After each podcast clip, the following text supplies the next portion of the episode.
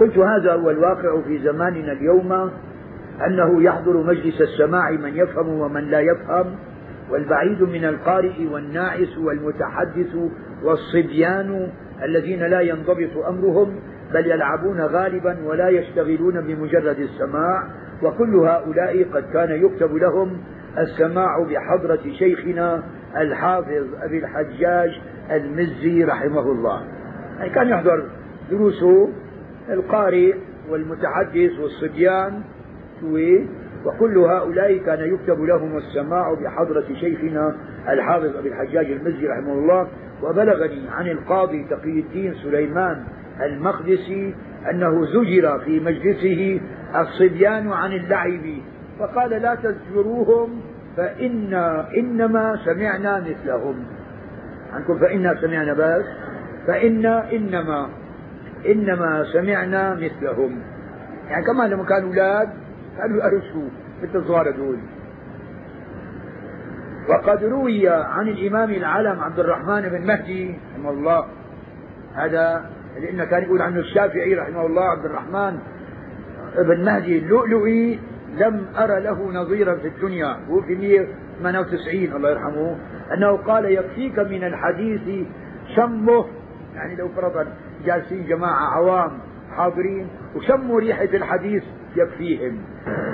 سليمان المقدسي يحط وفاته تقي الدين سليمان المقدسي 715 وفاته. إيه وخلينا لكم كلمة يقول وكذا قال غير واحد من الحفاظ. وقد كانت المجالس تعقد ببغداد وبغيرها من البلاد فيجتمع الفئام من الناس جماعة. بل الألوف المؤلفة ويصعد المستملون اللي عم يكتبوا عن الشيخ. عندكم المستملون ولا المستملي والله سوى المستملون على الأماكن المرتفعة ويبلغون عن المشايخ ما يملون فيحدث الناس عنهم بذلك مع ما يقع في مثل هذه المجامع من اللغط والكلام. وحكى الأعمش سليمان بن مهران مر معنا؟ أنهم كانوا في حلقة إبراهيم إبراهيم النخعي. إذا لم يسمع أحدهم الكلمة جيدا استفهمها من جاره. قلت فقد وقع هذا في بعض الأحاديث عن عقبة بن عامر وجابر بن سمرة وغيرهما. العقبة بن عامر هو في صحيح مسلم في باب الذكر المستحب المستحب عقب الوضوء. وجابر بن سمرة أخرجه مسلم حديثه وغيرهما فهذا هو الأصلح للناس وإن كان قد تورع آخرون وشددوا في ذلك وهو القياس والله أعلم. عندي تحت في هنا رقم ما بعد عنكم شيء أنتم ها؟ كان بعض الشيوخ الكبار من المحدثين يقصدهم الطالبون ويحرصون على الرواية عنهم فيعظم الجمع في مجالسهم جدا حتى يصعب على الشيخ إسماع كل الحاضرين فكان لكل واحد من هؤلاء شخص أو أكثر يسمع باقي المجلس. ويسمى هذا مستمليا يعني يسمع الغير. فإذا كان الراوي لا يسمع لفظ الشيخ وسمعه من المستملي وكان الشيخ يسمع ما يمليه مستمليه فلا خوف من جواز الرواية عن الشيخ. لأنه يكون من باب الرواية بالقراءة على الشيخ. مثل عرضا. وأما إن كان الشيخ لا يسمع ما يقوله المستملي فقد اختلف في ذلك. فذهب جماعة من المتقدمين وغيرهم إلى أنه يجوز للراوي أن يرويه عن الشيخ وقال غيرهم لا يجوز ذلك بل على الراوي أن يبين أنه سمعه من المستملي. وهذا القول رجحه ابن الصلاح. وقال النووي إنه الصواب الذي عليه المحققون والقول الأول بالجواز هو الراجح عندي عند يعني ونقل في التدريب أنه هو الذي عليه العمل لأن المستملي يسمع الحاضرين لفظ الشيخ الذي يقوله فيبعد جدا أن يحكي عن شيخه وهو حاضر في جمع كبير غير ما حدث به الشيخ ولئن فعل ليرد ليردن عليه كثيرون ممن قرب مجلسهم. من شيخهم وسمعوه وسمعوا المستملي يحكي غير ما قاله. وهذا واضح جدا. هذا الكلام كله الآن بوجود المكبرات قد ما كان ألف زلمة يسمعوه. وهذا الخلاف أيضا فيما إذا لم يسمع الراوي بعض الكلمات من شيخه. فسأل عنها بعض الحاضرين. قال الأعمش كنا نجلس إلى إبراهيم. فتتسع الحلقة. فربما يحدث بالحديث فلا يسمعه من تنحى عنه فيسأل بعضهم بعضا عما قال ثم يروونه وما سمعوه منه. وعن حماد بن زيد أنه سأل رجل في مثل ذلك فقال يا أبا إسماعيل كيف قلت؟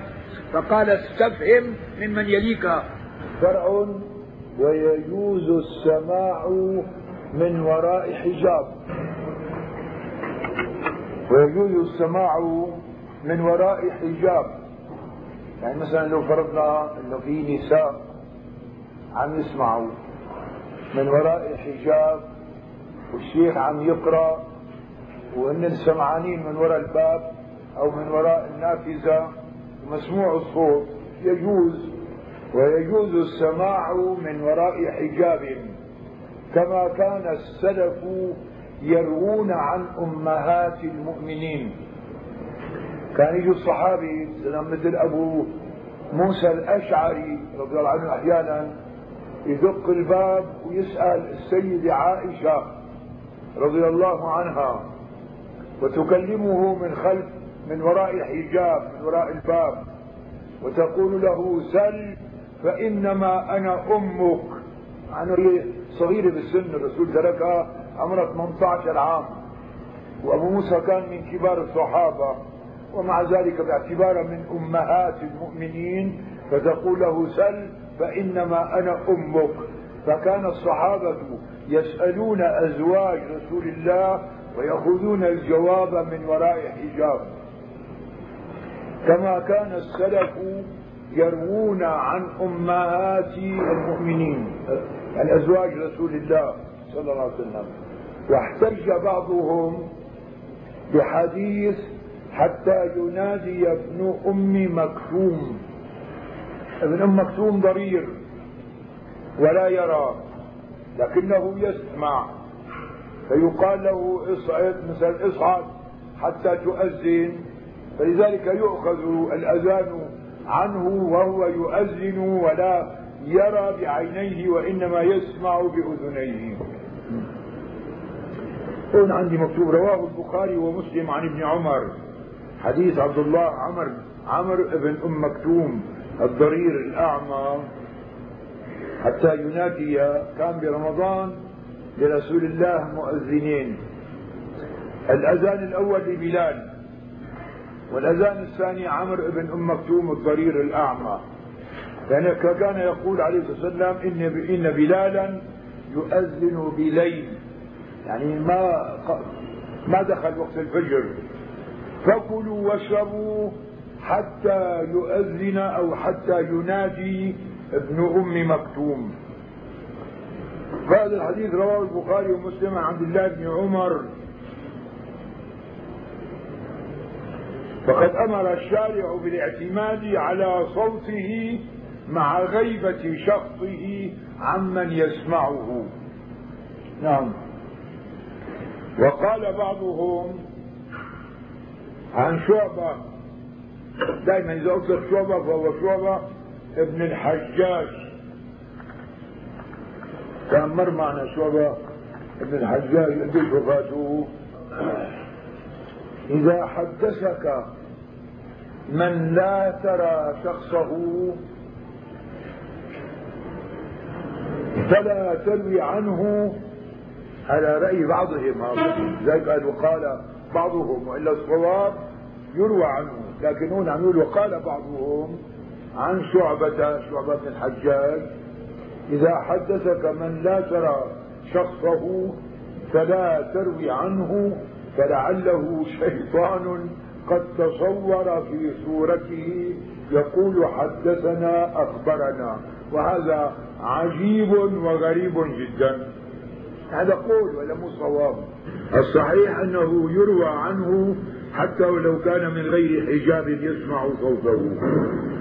ستة فرع إذا حدثه بحديث ثم قال لا ترويه عني أو رجعت عن إسماعك ونحو ذلك ولم يبد مستندا سوى المنع اليابس المنع اليابس يعني من غير دليل. هذا هو. أي الخالي عن الدليل أو البرهان. أو أسمع قوما فخص بعضهم وقال لا أجيز لفلان أن يروي عني شيئا فإنه لا يمنع من صحة الرواية عنه ولا التفات إلى قوله. ولو قال لا ترويه عني. أو أريد أن أسمع قوما دون آخرين. نعم. قد حدث النسائي صاحب السنن. النسائي أحمد بن شعيب أبو عبد الرحمن وفاته 303 هجري رحمه الله. عن الحارث بن مسكين. هذا الحارث بن مسكين فقيه مالكي وفاته 250 هجري. وقد حدث النسائي عن الحارث بن مسكين والحالة هذه. سمع منه وما خصه بالسماع فكان يروي عنه.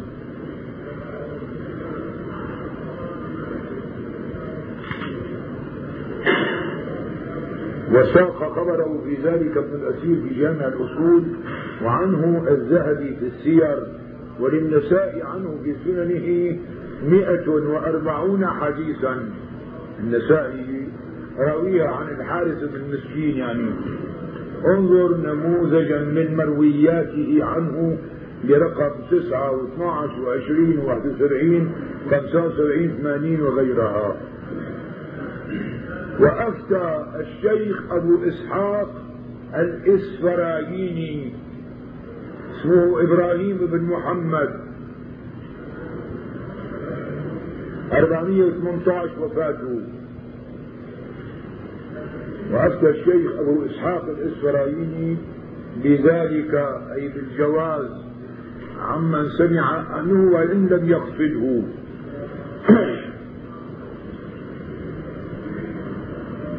في هون في رقم عندكم موجود. كل من سمع عن شيخ رواية فله أن يرويها عنه. ثبت هذا يسيرني. نعم. كل من سمع عن شيخ رواية فله أن يرويها عنه سواء أقصده الشيخ بالتسميع أم لم يقصده. هذا رأي الجمهور يعني مثل ما قلنا يمكن اللي رأي ليس الصواب. وكذلك إذا منعه من الرواية عنه كأن قال له لا ترويه عني أو لا آذن لك. في الرواية عني أو نحو ذلك. وكذلك إذا رجع الشيخ عن حديثه بأن قال له رجعت عن إخبارك أو رجعت عن اعتمادي إياك فلا ترويه عني. لأن العبرة لأن العبرة في الرواية بصدق الراوي في حكاية ما سمعه من الشيخ وصحة نقله عنه. فلا يؤثر في ذلك تخصيص الشيخ بعض الرواة دون بعض أو نهيه عن روايته عنه لأنه لا يملك أن يرفع الواقع من أنه حدث الراوي وأن الراوي سمع منه. وظاهر أن رجوع الشيخ لا يمنع من الرواية إذا كان مع إقراره بصحة روايته. أما نقول الرواية مو صحيحة عني أما هون روى لكن والله أنا ما أذنت لكل الناس الذين سمعوا أن يرووا عني. يسمع هذا وأما إذا كان هذا على معنى شكه فيما حدث يعني الشيخ شاكك في الرواية نعم عند ذلك لا يروي عنه. وعلى معنى ظهور أنه أخطأ فيما روى فهذا يؤثر في روايته. إذا شك الشيخ في روايته أو أنه أخطأ فيما روى ويجب على الراوي أن يمتنع من رواية ما رجع عنه شيخه أو يذكر الرواية ورجوع الشيخ عنها ليظهر للناظر ما فيها من العلة القادحة بالشكل نعم. هذا كله لسه الكلام مضى معنا على القراءة عرضا على الشيخ. الآن عندنا من أنواع التحمل الثالث الإجازة. يا أخوان الإجازة كانت قديما عوضا عن الشهادات في هذا العصر. تلميذ قرأ على شيخه. يمتحن بهذا الكتاب الذي قرأه فإن وجده أهلا لأن يروي أو يحدث بهذا الذي سمعه أجازه بذلك وإلا فلا فلذلك الإجازة كانت عبارة عن شهادة من الشيخ لهذا الطالب بأنه أصبح أهلا لأن يروي ما سمعه عن شيخه إلى غيره.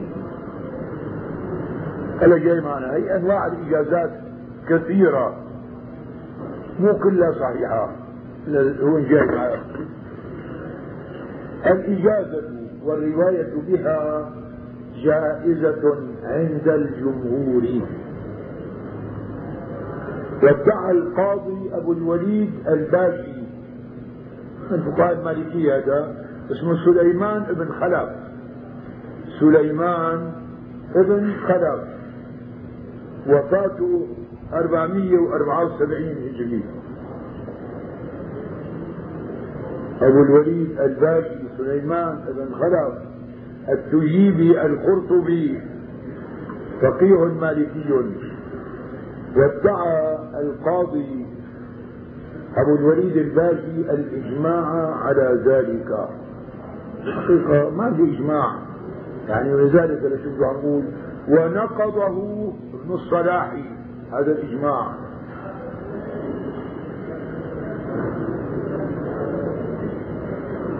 وعزاه هذا ونقضه ابن الصلاح بما رواه الربيع عن الشافعي أنه منع من الرواية بها.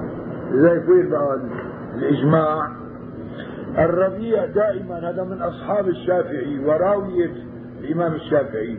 إذا أطلق الربيع فهو الربيع ابن سليمان المرادي. هنا باعتباره أطلق الربيع من أصحاب الشافعي فهو الربيع ابن سليمان المرادي. دائما إذا أطلق الربيع فهو المرادي. وفاته 270 الربيع بن سليمان المرادي المصري المؤذن راوية الشافعي وراوي كتبه. أما الثاني كمان اسمه الربيع بن سليمان الجيزي هذاك يقيد. أما إذا أطلق فهو الربيع بن سليمان المرادي. وإلا فيقال الربيع بن سليمان الجيزي أيضا من أصحاب الشافعي. نعم سيدي وكذلك قطع بالمنع يعني بالمنع من الإجازة القاضي حسين ابن محمد المروروزي يقال المروروزي أو المروزي اختصارا المروزي. هذا المروزي من مرو الروز. في بلاد العجم. النسبة إليها مروزي بالذال مرو الروز. أما المروزي من مرو شاهجان. كمان ببلاد العجم. هذا المروزي من مرو الروز. نعم. فهذا القاضي حسين. اسمه الحسين بن محمد.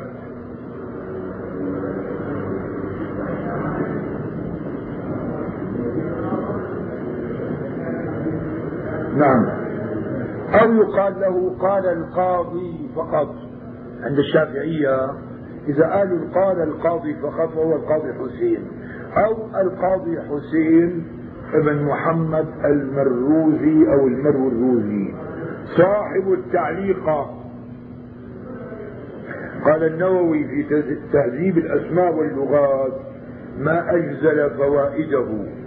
أي التعليقة وأكثر فروعه المستفادة ولكن يقع في نسخه اختلاف. عقب عليه الاسنوي في طبقاته بأن هناك تعليقتين للقاضي حسين فليراجع.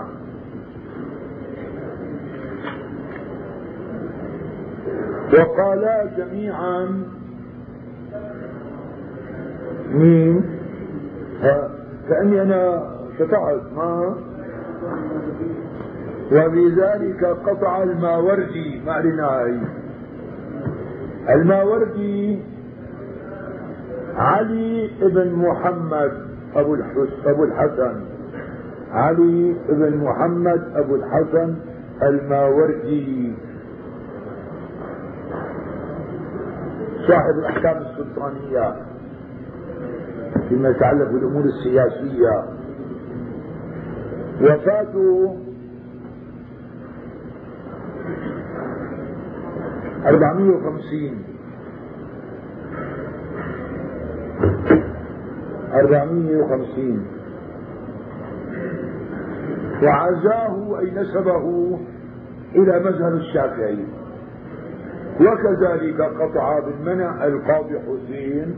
هذول صاروا اثنين. الماوردي والقاضي حسين. من الشافعية شو بالمنع يعني من الأخذ بالإجازة.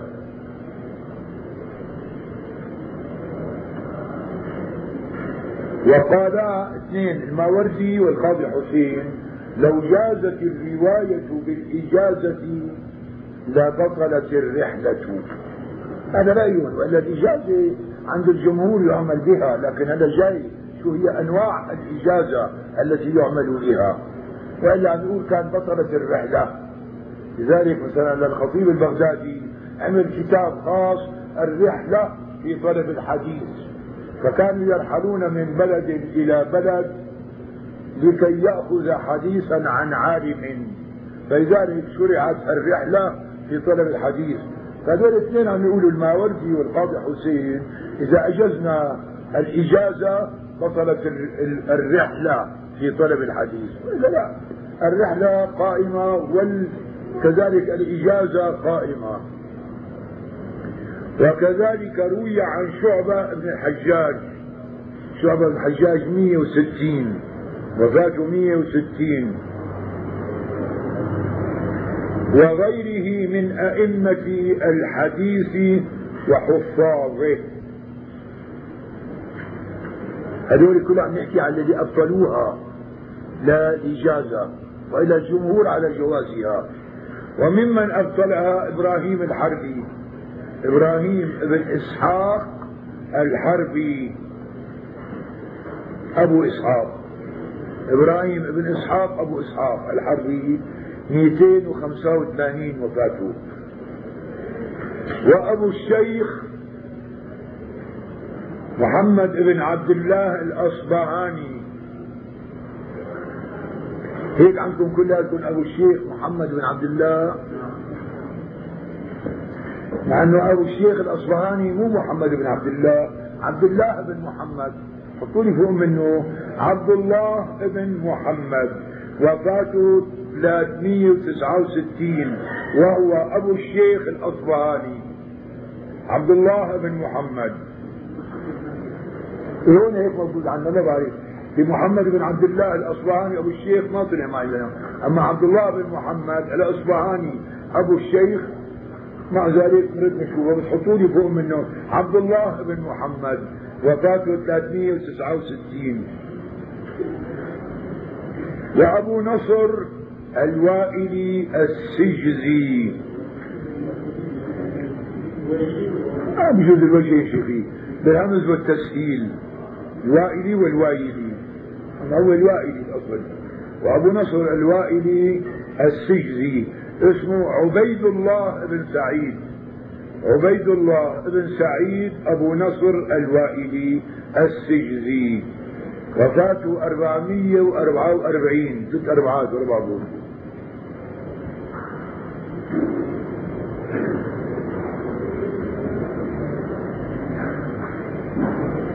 وحكى ذلك عن جماعة ممن لقيهم. أما ليك شو عنا بالأول؟ الرواية بها جائزة عند الجمهور. أما هذول اللي قالوا بإيش؟ بالمنع منها. لكن رأي الجمهور بجواز الإجازة. نعم. ثم هي أقسام. من أقسام الإجازة؟ أحدها إجازة من معين لمعين في معين. من معين الشيخ معين لمعين تلميذ معين في معين في كتاب معين. أجزتك يا أخي برواية صحيح البخاري مثلا. فأيه المعين الشيخ والطالب كذلك معين بفلان. والكتاب معين معروف اسمه يلي هو أجازه فيه. هي ما فيها كلام هي أصح الإجازات. هذه أصح شيء في الإجازة القسم الأول إجازة من معين شيخ معين لمعين لتلميذ معين في معين في كتاب معين. بأن يقول أجزتك أن تروي عني هذا الكتاب أو هذه الكتب. هذا في ناس من زمان كان مثلا يقرأوا الكتب الخمسة. الزمن النووي وغيره كانوا خمسة. بخاري مسلم ابو داود الترمذي النسائي. بعد ذلك أضيف أول من أضاف السادس هو صاحب جامع الأصول المبارك بن محمد أبو السعادات مجد الدين. أضاف موطأ سواه الستين. بعدين اقترح العلماء على أن يكون السادس هو ابن ماجه وإن كان يوجد غيره أصح منه. سنن الدارمي أصح من ابن ماجه. ليش اختاروا أن يكون السادس هو ابن ماجه؟ لأنه يوجد في سنن ابن ماجه أحاديث زائدة على الخمسة. لذلك اقترحوا أن يكون ابن ماجه هو السادس وإن كان فيه كثير من الضعاف. نعم. وهي المناولة. فهي جائزة عند الجماهير. حتى الظاهرية. يعني حتى أهل الظاهر. مثل داود الظاهري وابن حزم الأندلسي. القسم الأول ها إجازة من معين لمعين في معين. أي متفق عليها. لكن خالفوا في العمل بها. لأنها في معنى المرسل كأنه حديث مرسل. عندهم إذ لم يتصل السماع. هذا أول واحد اللي هو أقوى أنواع الإجازة. إجازة من معين لمعين في معين. الثاني هذا جاي معنا الكلام على هذا كله. إجازة لمعين في غير معين. مثل أن يقول أجزت لك أن تروي عني ما أرويه يعني كل ما أرويه أو ما صح عندك من مسموعاتي ومصنفاتي. اللي سمعتها مني يعني من المصنفات والمرويات فأجيزك بالرواية بها. وهذا مما يجوزه الجمهور أيضا رواية وعملا. لأنه عم يخصص من مسموعاتي ومصنفاتي التي قرأها عليه. أو مفرد يكون أراها كمان. شوف هذا معناه توضيح. الثالث الإجازة لغير معين. مثل أن يقول أجزت للمسلمين. أو للموجودين أو لمن قال لا إله إلا الله. هي مصلحة كثير. هذا جاي الكلام عليها. وتسمى الإجازة العامة. وقد اعتبرها طائفة من الحفاظ. فممن جوزها الخطيب البغدادي أحمد بن علي بن ثابت أبو بكر البغدادي. في وفاته 463 هذا أجازها إجازة عامة ونقلها عن شيخه القاضي أبي الطيب الطبري. أبو الطيب الطبري اسمه طاهر بن عبد الله. وفاته 450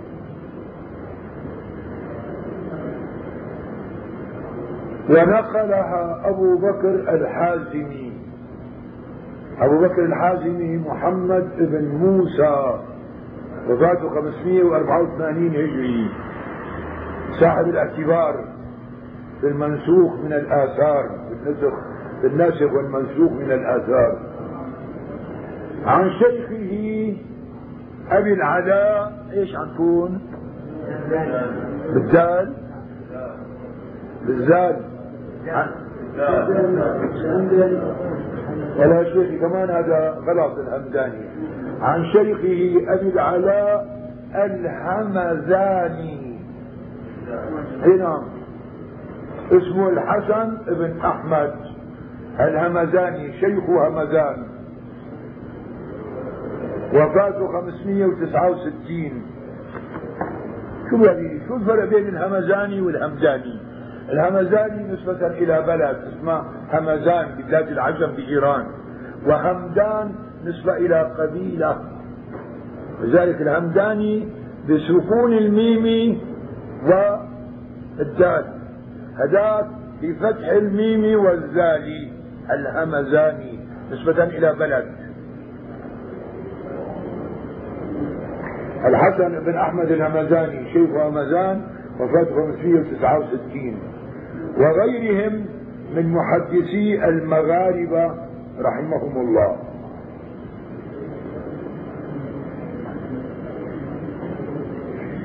وأما الإجازة للمجهول أو بالمجهول للمجهول الشخص شو عنكم لا. فأول شيء في هون ساقط عنكم من المطبوع كلمة أو. وأما الإجازة للمجهول أو بالمجهول للمجهول الشخص أو بالمجهول الكتاب. في تعليق عندكم شيء هنا؟ هون عندي شو اسمعوا بس هذا المثال على ذلك. مثل أن يقول أجزت لمحمد بن خالد الدمشقي وفي وقته ذلك جماعة مشتركون في هذا الاسم والنسب. يعني في عندنا محمد بن خالد الدمشقي أكثر من واحد. ثم لا يعين المجاز له منهم. أنا من هون محمد بن خالد الدمشقي كتار. ما عين ولا واحد. أو يقول أجزت لفلان أن يروي عني كتاب السنن وهو يروي جماعة من من من كتب السنن المعروفة بذلك ثم لا يعين. فهذه إجازة فاسدة لا فائدة لها. وليس من هذا القبيل ما إذا أجاز لجماعة مسمين معينين بأنسابهم. والمميز جاهل بأعيانهم غير عارف به فهذا غير قادح. يعني إذا كان واحد عينوا لكن ما عرف اسمه. أما هون محمد ابن خالد الدمشقي وهم عدة أشخاص بهذا الاسم وهذا النسب ولم يعين فهذه إجازة غير صحيحة. وأما الإجازة للمجهول أو بالمجهول ففاسية وليس منها ما يقع من الاستدعاء لجماعة مسمين لا يعرفهم المجيز أو لا يتصفح أنسابهم ولا عدتهم فإن هذا سائغ شائع. موجودين وأشار فلان. لا يشترط أنه يكون بيعرف نسبه أو بيعرف اسمه.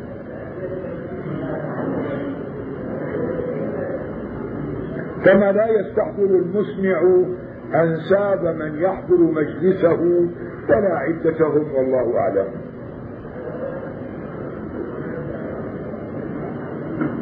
ولو قال أجزت رواية هذا الكتاب لمن أحب روايته عني. فقد كتبه أبو الفتح محمد ابن الحسين الأزدي وفاته 367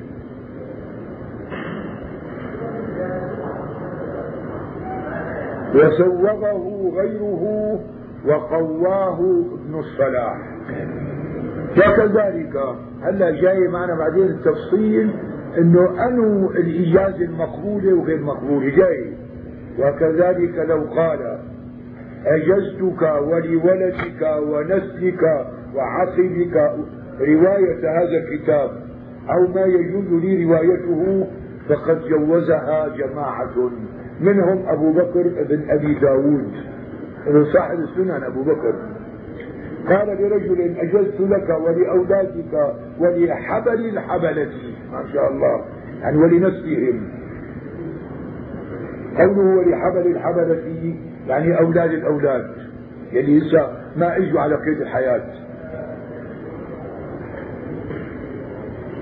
وأما لو قال أجزت جاي شيخ هلا تعليق شاكر هلا في عنا هون بيوضح تماما الإجازة المقبولة وغير المقبولة. هذه أقوال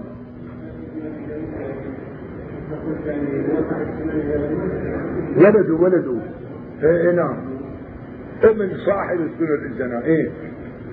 وأما لو قال أجزت لمن يوجد من بني فلان فقد حكى الخطيب البغدادي جوازها عن القاضي أبي يعلى بن الفراء الحنبلي.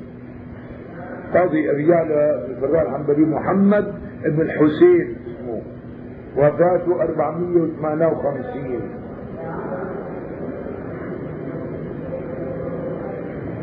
وأبي الفضل بن عمروس المالكي. وفاته 452 بن عمروس. نعم. وحكاه ابن الصباغ. مر معنا أكثر من مرة ابن الصباغ. من الفقهاء الشافعية اسمه عبد السيد ابن محمد. عبد السيد ابن محمد. وفاته 477 عن طائفة. ثم ضعف ذلك. وقال هذا يبنى على أن الإجازة إذن أو محادثة. وكذلك ضعفها ابن الصلاح. وأورد الإجازة للطفل الصغير الذي لا يخاطب مثله. وذكر الخطيب البغدادي أنه قال للقاضي أبي الطيب ما معنى أن القاضي أبو الطيب؟ إن بعض أصحابنا قال لا تصح الإجازة إلا لمن يصح سماعه يعني إذا صغير لا يصح سماعه لا تصح الإجازة. فقال قد يجيز الغائب عنه ولا يصح سماعه منه. ثم رجح الخطيب صحة الإجازة للصغير. قال وهو الذي رأينا كافة شيوخنا يفعلونه يجيزون للأطفال من غير أن يسألوا عن أعمارهم ولم نرهم أجازوا لمن لم يكن موجودا في الحال. والله أعلم. ولو قال أجزت لك أن تروي ما صح عندك مما سمعته وما سأسمعه فالأول جيد والثاني فاسد. ما سمعته نعم ولكن ما سأسمعه فاسد. وقد حاول ابن الصلاح تخريجه على أن الإجازة إذن كالوكالة. وفيما لو قال وكلتك في بيع ما سأملكه خلاف. وأما الإجازة بما يرويه إجازتان فالذي عليه الجمهور الرواية بالإجازة على الإجازة وإن تعددت. من شخص لآخر يعني. وممن نص على ذلك الدار قطني علي بن عمر 385 وفاته. الدار قطني. وشيخه أبو العباس ابن عقدة ابن عقدة أحمد بن محمد 332 وفاته. والحافظ أبو نعيم الأصبهاني أحمد بن عبد الله 430 وفاته. والخطيب خطيب البغدادي وغير واحد من العلماء. قال ابن الصلاح ومنع من ذلك بعض من لا يعتد به من المتأخرين والصحيح الذي عليه العمل جوازه وشبهوا ذلك بتوكيل الوكيل. قال لهم بأن تعليق لأحمد شاكر جيد في هذا الموضوع. يشفي الغليل نعم. الإجازة. خلينا هون بقى ننتبه هون ببين لنا الإجازة يلي هي صحيحة وغير صحيحة. الإجازة أولا تعريفها أن يأذن الشيخ لغيره بأن يروي عنه مروياته أو مؤلفاته وكأنها تتضمن إخباره بما أذن له بروايته عنه. فقد اختلفوا في جواز الرواية والعمل بها. فأبطلها فأبطلها كثير من العلماء المتقدمين. قال بعضهم من قال لغيره أجزت لك أن تروي عني ما لم تسمع فكأنه قال أجزت لك أن تكذب علي. يعني شو ما لم أسمع ما لم أسمع شو بدريني شو الروايات اللي مالي سمعانة لسه. لأن الشرع لا يبيح رواية ما لم يسمع. إذا هي اللي بيقولوا أجزت لك رواية ما لم يسمع ما صحيحة. وهذا يصح لو أذن له في رواية ما لم يسمع مع تصريح الراوي بالسماع لأنه يكون كذبا حقيقة. أما إذا كان يرويه عنه على سبيل الإجازة وهو محل البحث فلا. وقال ابن حزم ابن حزم الأندلسي الظاهري إنها بدعة غير جائزة. ويسخن زيادة الشيخ ابن حزم. ومنع الظاهرية من العمل بها وجعلوها كالحديث المرسل. هي كل أقوال لا. وتغالى بعضهم فزعم أنها أصح من السماع كما غلو هذيك قالوا بدعة وما بيجوز هذول غلو إنه قالوا أصح من السماع الإجازات كمان مو صحيح. وجعلها بعضهم مثله يعني مثل السماع والذي هون نسمع هلا والذي رجحه العلماء أنها جائزة. الإجازة يروى بها ويعمل وأن السماع أقوى منها.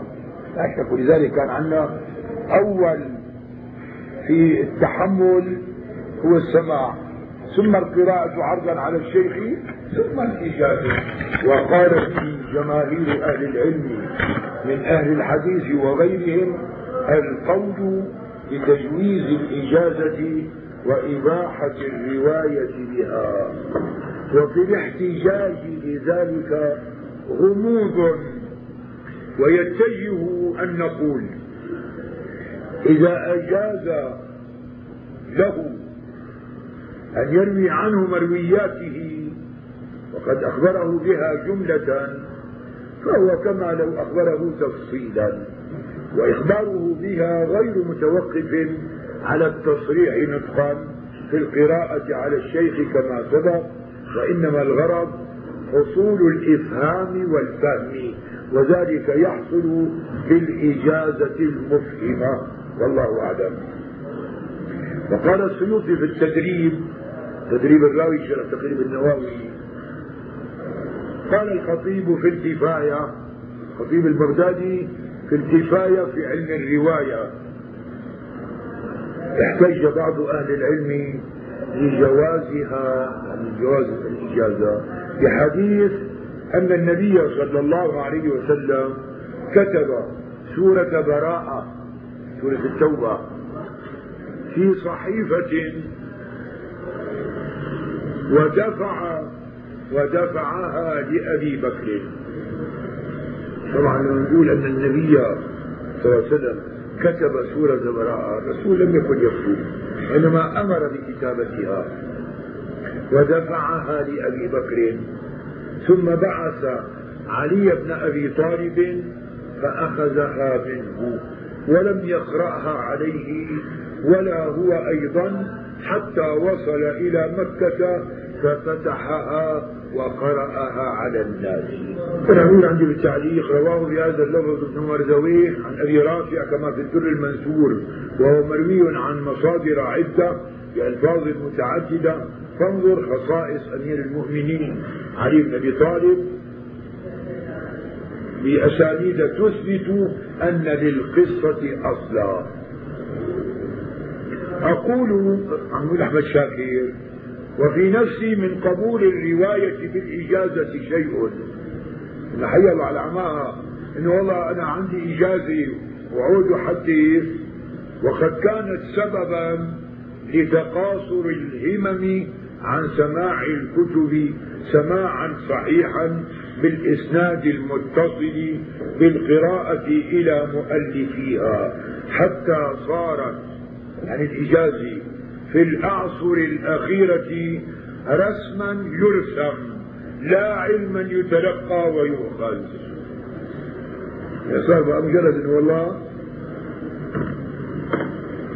تلقوا في شيخ من النوع هذا في حلب. فصدفة اجتمعت به أنا عامل مجلدين إجازات من المشايخ. من الهند من باكستان من مصر من الشام من جميع البلدان. فبيجي لي آخذ إجازة من واحد شيخ بالمدينة المنورة آخذ إجازة بتاريخ ابن عساكر في دمشق. قلت له والله شيخ يمكن انت شيخك بالاجازه ما شاف تاريخ من عساكر بنوم. فزين ما هي إجازات بهالشكل هذا مع ذلك راح طبعها الإجازات. له هذه لا تفيد طلاب العلم شيء. يعني شو يستفيد طالب العلم؟ إذا أنت عندك 500 إجازة أو 1000 إجازة وطبعت ووزعت على الناس. ما تفيد شيء يعني. فلذلك بيجيني طلب مني إجازة. والله ما معي إجازات أنا من المشايخ.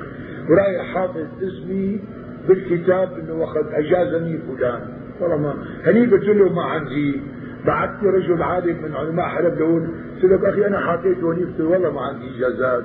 فلذلك صم يجيزوا وكاتب من جملة الأشخاص أجازني فلان عبد الصمد عبد القادر عبد الوهاب. فلذلك يعني ما ما بصعب يخلص الأمور هي. نعم سيدي. شوف في عندنا رقم في رقم هون ولا ما في؟ عندي اسمعوا لك من أجل ذلك رأينا بعد بعض القاصرين في العلوم أو الوالغين في البدع والرسوم قد استكثر منها تعالما وترفعا واستعلاء وليس, وليس شيء من ذلك, من ذلك مغنيا لهم عن الحق. نعم إذا صدرت الإجازة من عالم محقق إلى من يثق به من طلاب العلم المتسننين. كان ذلك إشارة إلى الثقة به وعلامة على تزكيته في العلوم والمعارف. أما هيك على عماء ولو قلنا عم يقول أحمد شاكر بصحة الإجازة إذا كانت بشيء معين من الكتب لشخص معين أو أشخاص معينين لكان هذا أقرب إلى القبول. أعطينا الإجازة سنن أبي داود.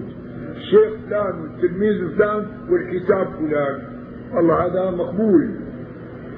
ويمكن التوسع في الإجازة لشخص أو أشخاص معينين مع إبهام الشيء المجاز. كأن يقول له أجزت لك رواية مسموعاتي أو أجزت رواية ما صح وما يصح عندك أني أرويه.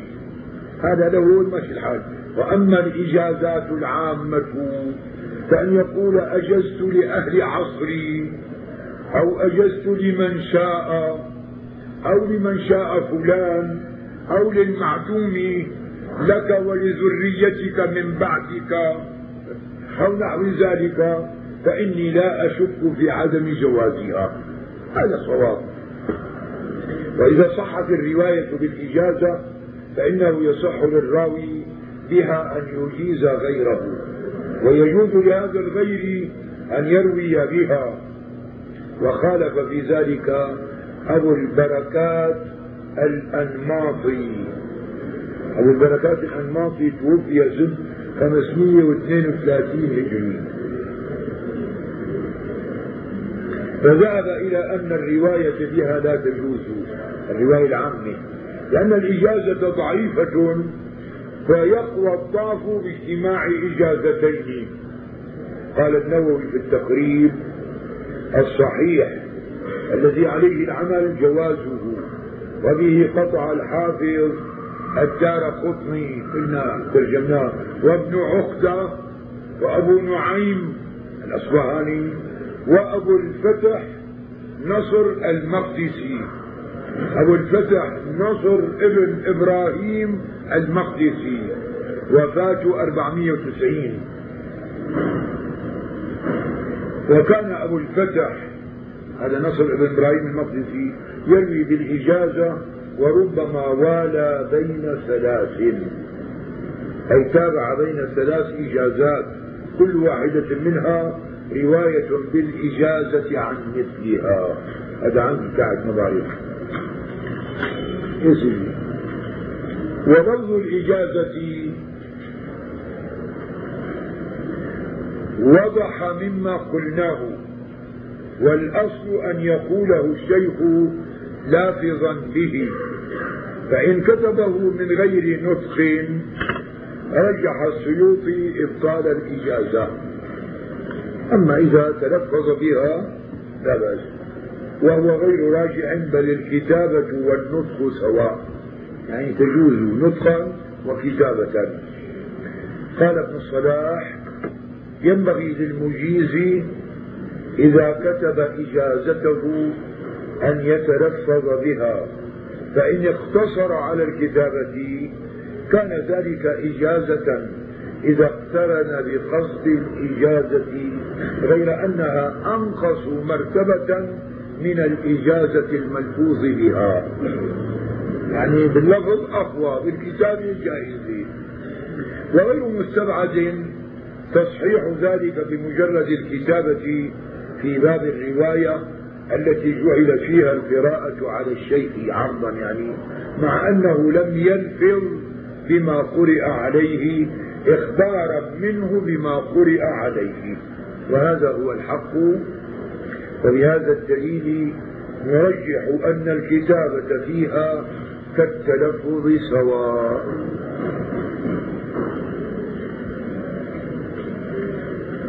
واستحسن العلماء الإجازة من العالم لمن كان أهلا للرواية ومشتغلا بالعلم لا الجهال ونحوهم. إنه أيضا أخذ إجازة ما عنده علم ولا عنده شيء ويعطيها لغيره يلا يكون إجازة من علماء لطلاب العلم. وذهب بعضهم إلى أن هذا شرط في صحتها. قال ابن عبد البر إنها لا تجوز يعني الاجازه إلا لماهر بالصناعة. وفي شيء معين لا يشكل إسناده وهذا قول قد يكون أقرب إلى الصواب من كل الأقوال. القسم الرابع المناولة. أكرمك الله. كنا قرأنا القسم الثالث الإجازة. وقلنا هذه الإجازة فيها أقوال كثيرة. لكن عندنا شيئين يعني هذا ممكن. الإجازة إجازة من معين لمعين في معين. إجازة من معين شيخ معين. لكتاب معين في موضوع أو لشخص معين في كتاب معين. مثل أجزتك أن تروي هذا الكتاب أو هذه الكتب. وإجازة لمعين في غير معين. أجزت لك أن تروي عني ما أرويه أو ما صح عندك من مسموعاتي ومصنفاتي. هذول القسمين هذا هو الصحيح في الإجازة. وأما الإجازات العامة أجزت لأهل عصري ولمن شاء ولأولاد أولادي ولمن جاء بعدهم ولمن فهذا فلا شك في عدم جوازها وإن كان قال بها البعض. واستحسن العلماء كان مرمانا بآخر شيء الإجازة من العالم لمن كان أهلا للرواية ومشتغلا بالعلم لا الجهال ونحوهم. قال ابن عبد البر إنها لا تجوز إلا لماهر في الصناعة وفي شيء معين لا يشكل إسناده. قال أحمد شاكر وهذا قول أقرب إلى الصواب من كل الأقوال. هذا اللي قريناه ويمكن في عندكم غلط انتهوني وذهب بعضهم إلى أن هذا شرط في صحتها. قال ابن عبد البر إنها لا تجوز إلا عنكم أي من كل الأقوال مو غلط إلا من كل الأقوال. إلا لماهر بالصناعة أما من كل الأقوال زايدة فإنها لا تجوز إلا لماهر بالصناعة وفي شيء معين لا يشكل إسناده. هنقول أحمد شاكر وهذا قول قد يكون أقرب إلى الصواب من كل الأقوال. وذلك هذا الكلام واستحسن العلماء الإجازة من العالم لمن كان أهلا للرواية ومشتغلا بالعلم لا الجهال ونحوهم. نصاب بعدين حيا واحد يأخذ إجازة أو يعطي إجازة ولو لم يكن قرأ الكتاب ولا نظر فيه فقد أخذ الإجازة فيه ويعطيه لغيره. عندنا هلا القسم الرابع المناولة. المناولة لغة العطية. ناوله أعطاه شيئا. وفي حديث الخضر مع موسى عليه السلام فحملوهما بغير نول أي بغير عطاء من غير أجرة. واصطلاحا إعطاء الشيخ الطالب شيئا من مرويه مع إجازته به صريحا أو كتابة. وأصل المناولة والذي يدل عليها لسه عندي هذا. ما رواه عبد الله بن بكر بن حزم أن في الكتاب الذي كتبه رسول الله صلى الله عليه وسلم لعمر بن حزم أن لا يمس القرآن إلا طاهر فهذا الكتاب أصل في صحة الرواية على وجه المناولة لأن النبي صلى الله عليه وسلم دفعه إليه وأمره به فجاز لعمرو بن حزم العمل به والأخذ بما فيه. ألم نرجع لكتابنا هون المناولة.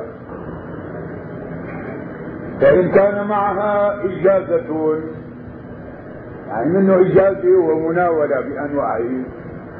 مثل أن يناول الشيخ الطالب كتابا من سماعه ويقول له اروي عني اروي هذا عني. ويملكه إياه. شو عندكم أنتم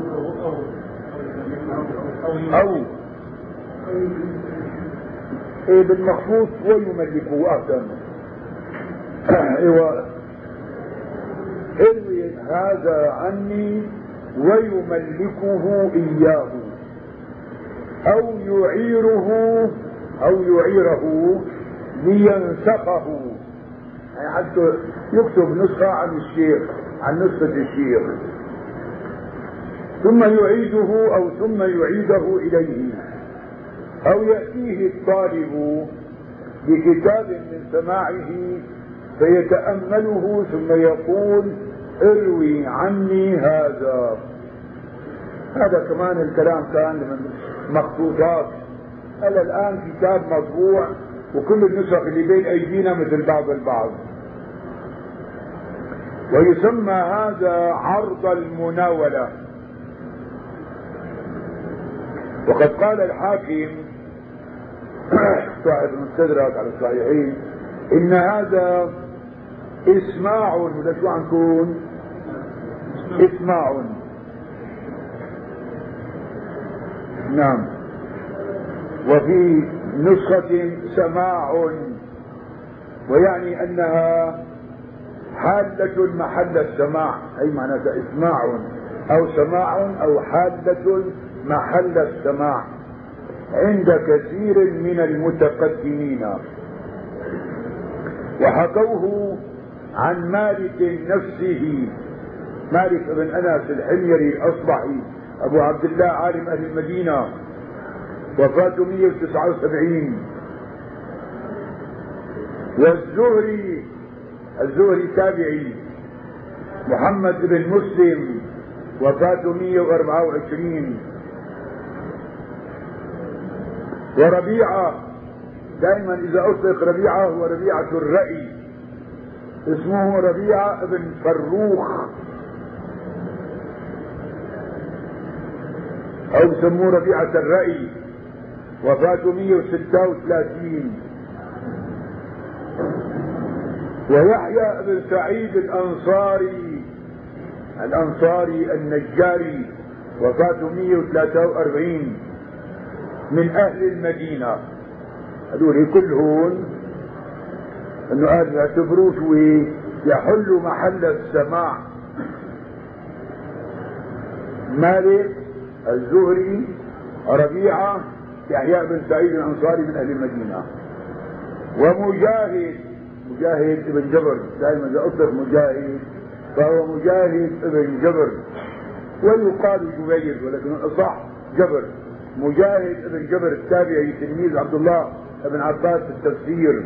وفاته 104 وأبي الزبير أبي الزبير المكي. كمان اسمه محمد بن مسلم 126 وفاته. وأبي الزبير المكي نعم. وسفيان بن عيينة 198 من المكيين. هذول كلهم من أهل مكة. مين؟ مجاهد. أبو الزبير المكي سفيان بن عيينة. وعلقمة علقمة بن قيس النخعي وفاته 62 وإبراهيم بن يزيد النخعي 96 والشعبي عامر ابن شراحيل 103 من الكوفة هذول كلهم من الكوفة. الثلاثة علقمة وإبراهيم والشعبي. وقتادة إذا أطلق قتادة ابن دعامة السدوسي 118 تابعي كمان هذا. وأبي العالية إذا أطلق أبو العالية فهو أبو العالية الرياحي. اسمه رفيع بن نهران. وفاته تسعين. وأبي المتوكل الناجي من البصرة. هؤلاء كلهم من البصرة. أبو المتوكل علي بن داود 108 وفاته. هؤلاء أيضا من البصريين كلهم. قتادة وأبو العالية الرياحي وأبو المتوكل الناجي من البصرة. وابن وهب عبد الله بن وهب 197 وابن القاسم عبد الرحمن بن القاسم ابن وهب 197 ابن القاسم 191 وأشهب أشهب ابن عبد العزيز 204 من أهل مصر هؤلاء من أهل مصر وغيرهم من أهل الشام والعراق. هؤلاء جميعا قالوا إنه الإسماع أو السماع أن يحل محل السماع بالمناولة. ونقله عن جماعة من مشايخه. قال ابن الصلاح وقد خلط في كلامه عرض المناولة بعرض القراءة. لأن عرض القراءة على الشيخ والمناولة إذا ناوله الكتاب. ثم قال الحاكم والذي عليه جمهور فقهاء الإسلام الذين أفتوا في الحرام والحلال أنهم لم يروه سماعا. مناولة يعني. وبه قال الشافعي محمد بن إدريس 204 ويحيى بن يحيى النيسابوري أبو زكريا 226 و وال... نعم نعم. وبه قال الشافعي وأبو حنيفة النعمان بن ثابت 150 وأحمد بن حنبل 241 وإسحاق بن راهويه 238 والثوري سفيان 161 والأوزاعي عبد الرحمن بن عمرو 157 وابن المبارك عبد الله 181 ويحيى بن يحيى النيسابوري أبو زكريا 226 والبويطي يوسف بن يحيى 231 والمزني إسماعيل بن يحيى 264 وعليه عهدنا أئمتنا وإليه ذهبوا وإليه نذهب. الحاكم عم يقول الحكي هذا. والله أعلم. نعم قال السهيلي سهيلي هذا صاحب الروض الألف اللي شرح سيرة ابن هشام السهيلي عبد الرحمن بن عبد الله وفاته 581 حج به البخاري على صحة المناولة. يعني مثل نعم في في في تعليق تعليق. إيه قال السيوطي هذا التعليق عنه وإليه ذهبوا وإليه نذهب والله أعلم. قال السيوطي في التدريب والأصل فيها يعني في المناولة ما علقه البخاري في العلم. أن رسول الله صلى الله عليه وسلم كتب لأمير السرية كتابا وقال لا تقرأه حتى تبلغ مكان كذا وكذا. فلما بلغ ذلك المكان قرأه على الناس. وأخبرهم بأمر النبي صلى الله عليه وسلم. وصله البيهقي والطبراني بسند حسن. يعني كن هيك؟ نعم. آه هون بقى عم يقول قال السهيلي احتج بهذا الحديث يعني البخاري على صحة المناولة.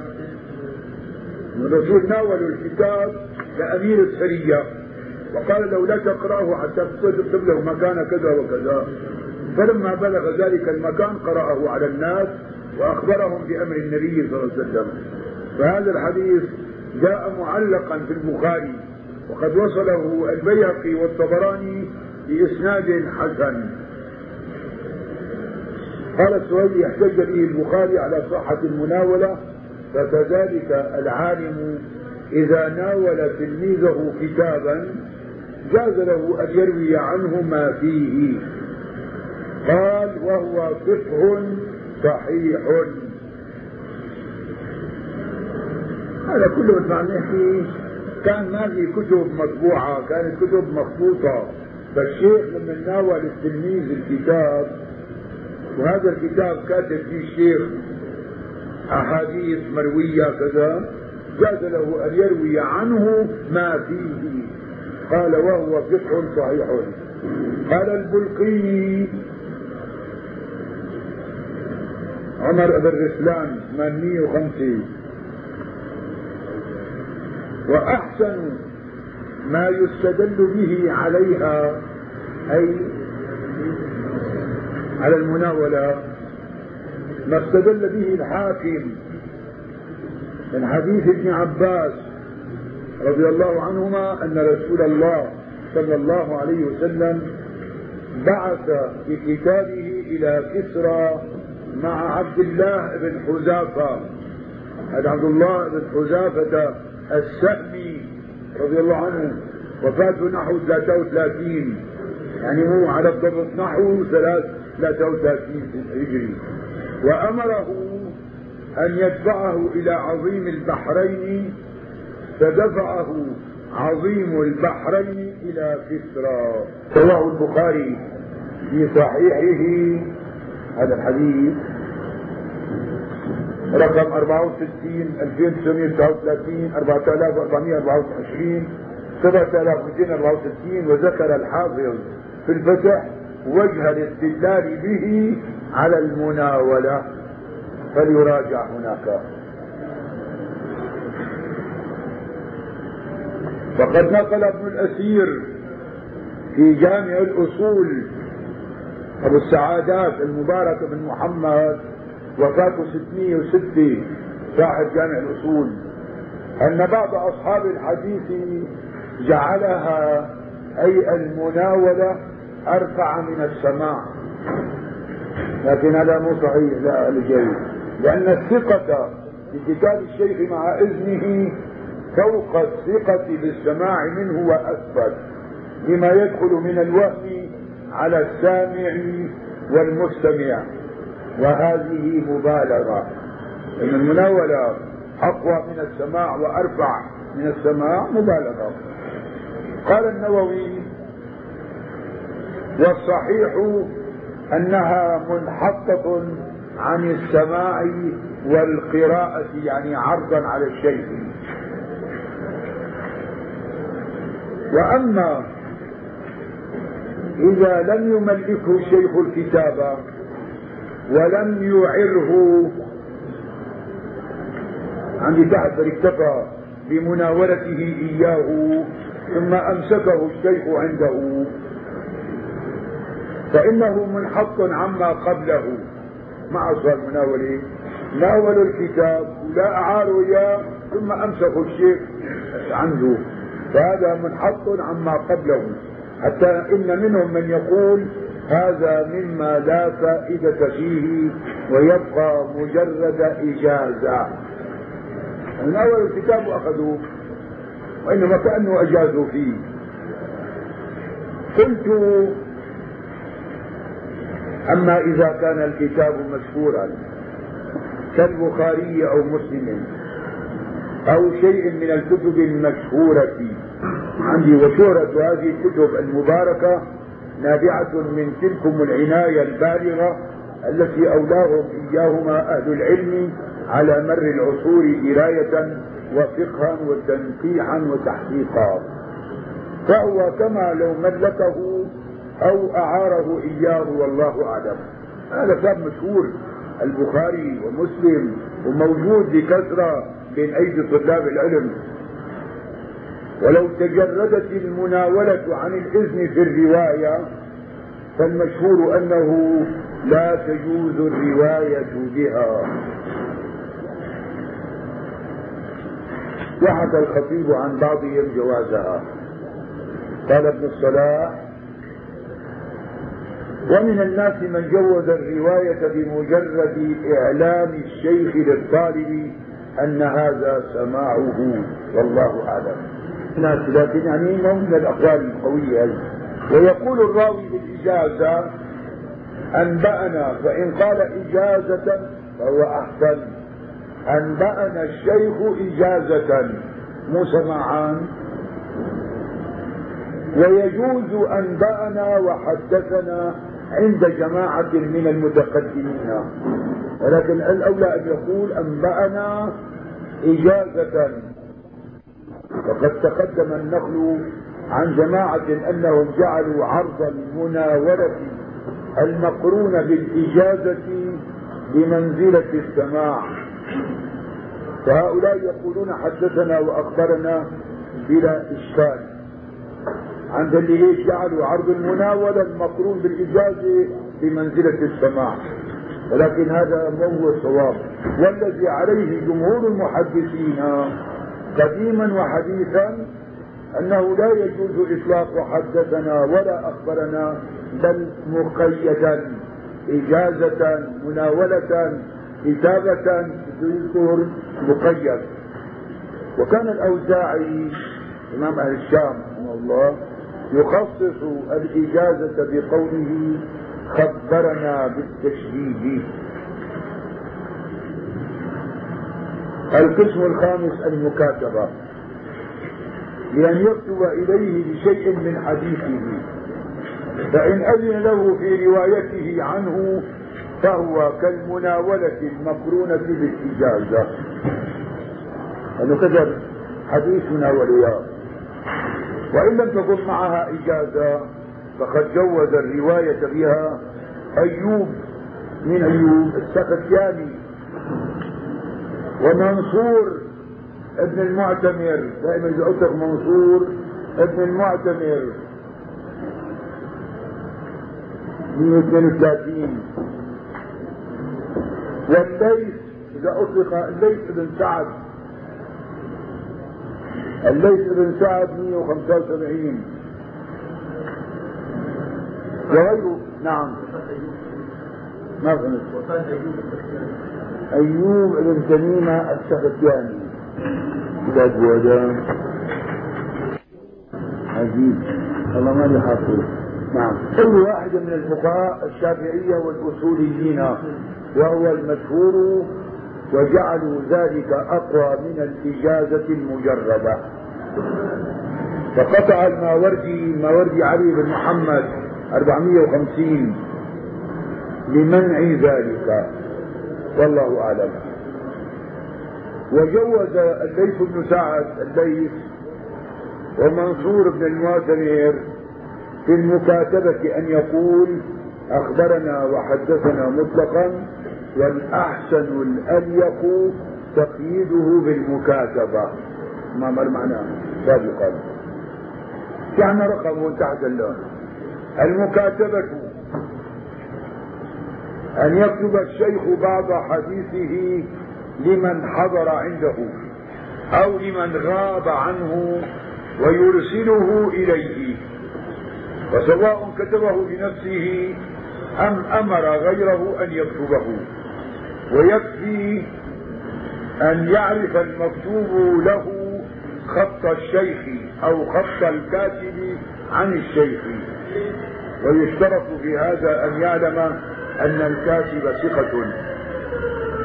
شيخه يعلم ثقة لكن الكاتب الذي كتب أمره شيخه أن يكون ثقة لأنه ربما يكتب أشياء غير ما قال له الشيخ. وشرط بعضهم في الرواية عن الكتاب أن تثبت بالبينة وهذا قول غير صحيح بل الثقة بالكتابة كافية ولعلها أقوى من الشهود. ولا يشترط في الكتابة أن تكون مقرونة بالإجازة بل الصحيح الراجح المشهور عند أهل الحديث من المتقدمين والمتأخرين وكثيرا ما يوجد في مسانيدهم ومصنفاتهم. يقول مولانا مضبوط قولهم كتب إلي فلان. قال حدثنا فلان. والمكاتبة مع الإجازة أرجح من المناولة مع الإجازة. بل أرى أنها أرجح من السماع. إذا المكاتبة مع إجازة. وأوسخ وأن المكاتبة بدون إجازة أرجح من المناولة بالإجازة أو بدونها. والرواية بالمك... والراوي بالمكاتبة يقول حدثني أو أخبرني ولكن يقيدهما بالمكاتبة لأن إطلاقهما يوهم السماع فيكون غير صادق في روايته فيكون غير صادق في روايته وإذا شاء قال كتب إلي فلان أو نحوه مما يؤدي معناه. عم هنا في عندي تعليق كمالي وهذا هو صنيع أئمة الحديث. ففي صحيح البخاري قال كتب إلي محمد بن بشار. ويعتبر هنا الكتابة قوية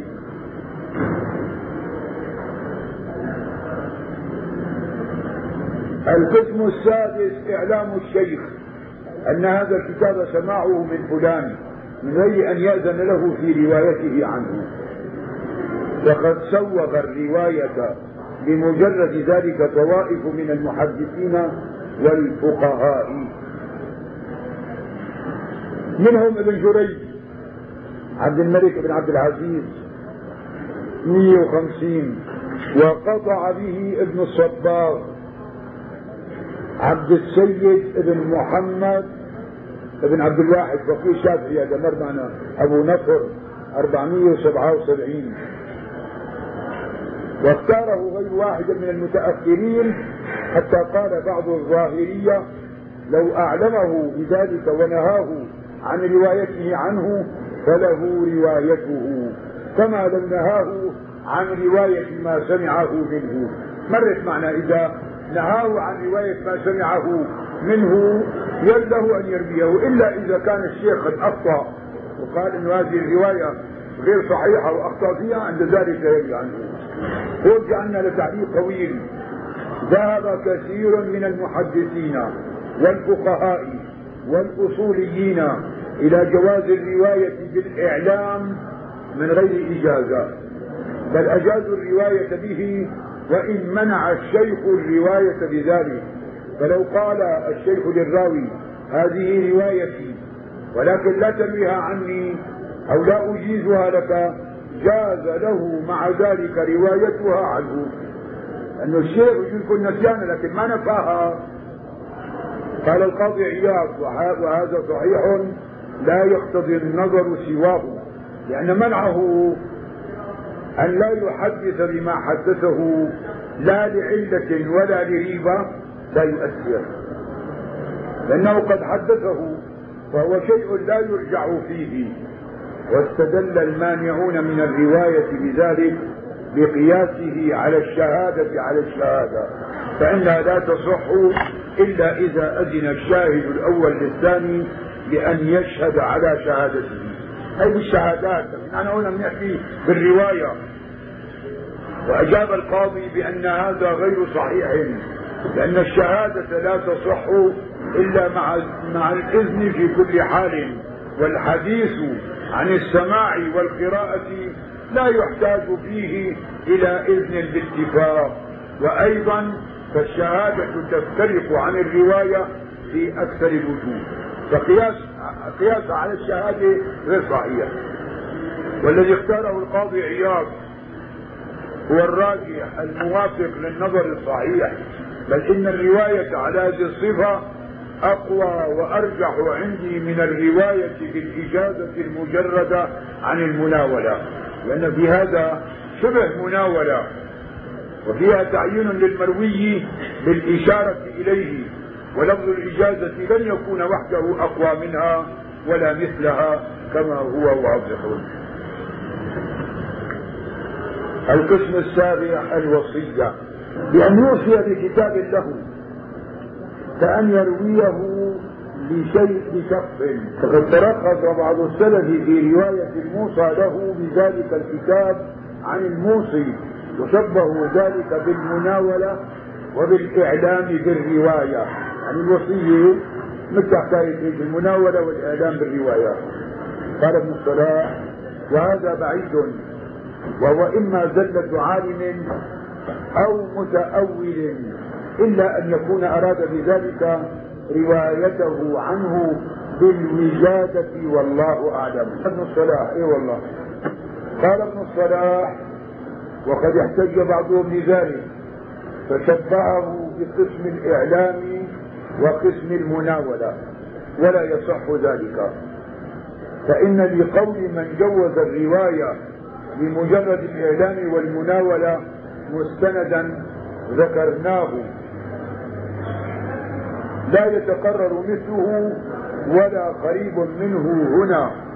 يعني في مكاتبة في إرسال إلى فلان وهو يشير بذلك إلى احتجاج القاضي عياض بصحتها لأن في إعطاء الوصية للموصى له نوعا من الإذن وشبها من العرض والمناولة وأنه قريب من الإعلام.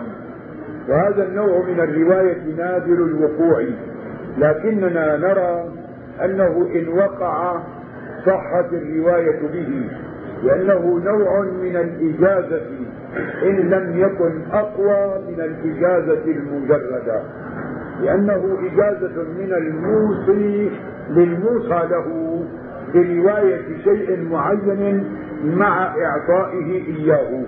ولا نرى وجها للتفرقة بينه وبين الإجازة وهو في وهو في معناها أو داخل تحت تعريفها كما يظهر ذلك بأدنى تأمل.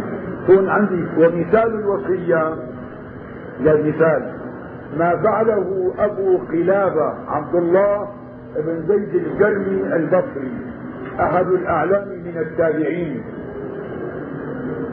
حيث أوصى عند موته وهو بالشام بكتبه إلى تلميذه أيوب السختياني. الإسلام حطينا أيوب السختياني 131 نعم. إن كان حيا وإلا فلتحرق. ونفذت وصيته وجيء بالكتب الموصى بها من الشام لأيوب الموصى له. ها. وهو بالبصرة. فسأل ابن سيرين محمد بن سيرين 110 تابعي أيجوز له التحديث بذلك؟ فأجاز له أن يرويه ثم قال له لا آمرك ولا أنهاك. فقال السخاوي في فتح المغيث معلقا هو الحق المتعين لأن الوصية ليست بتحديث لا إجمالا ولا تفصيلا ولا يتضمن الإعلام لا صريحا ولا كناية. على أن ابن سيرين المفتي بالجواز كما تقدم توقف فيه بعد وقال للسائل نفسه لا آمرك ولا أنهاك. بل قال الخطيب عقب حكايته يقال إن أيوب كان قد سمع تلك الكتب غير أنه لم يكن يحفظها فلذلك استك ابن سيرين في التحديث منها. إذا كان يحفظها على شيخه يعني. القسم الثامن الوجادة هذا آخر أنواع التحمل. وصورتها أن يجد حديثا أو كتابا بخط شخص بإسناده. لذلك عبد الله بن الإمام أحمد وجد بعض الأحاديث بخط أبيه فأضافها إلى المسند بالوجادة زي وصورتها أن يجد حديثا أو كتابا بخط شخص بإسناده. فله أن يرويه عنه على سبيل الحكاية. فيقول وجدت بخط فلان حدثنا فلان ويسنده أي ويعزوه. ويقع هذا كثيرا في مسند الإمام أحمد. يقول ابنه عبد الله عبد الله ابن الإمام أحمد بن حنبل في زوائد المسند التي وجدها بخطه فأضافها إلى المسند بالوجادة. وجدت بخط أبي حدثنا فلان ويسوق الحديث. وله أن يقول قال فلان إذا لم يكن فيه تدليس يوهم اللقية. طبعا هذا قال وعن وأن إذا لم يكن مدلسا فيحمل على السماع. قال ابن الصلاح وجازف بعضهم فأطلق فيه حدثنا أو أخبرنا وانتقد ذلك على فاعله. وإنما مثل ما ساوى عبد الله بن الإمام أحمد وجدت بخط أبي حدثنا فلان يعني أبوه يقول حدثنا فلان فيذكر الحديث بإسناده عن أبيه. وله أن يقول فيما وجد من تصنيفه بغير خطه ذكر فلان وقال فلان أيضا ويقول بلغني عن فلان. إذا بغير خطه فيما لم يتحقق أنه من تصنيفه أو مقابلة كتابه. والله أعلم.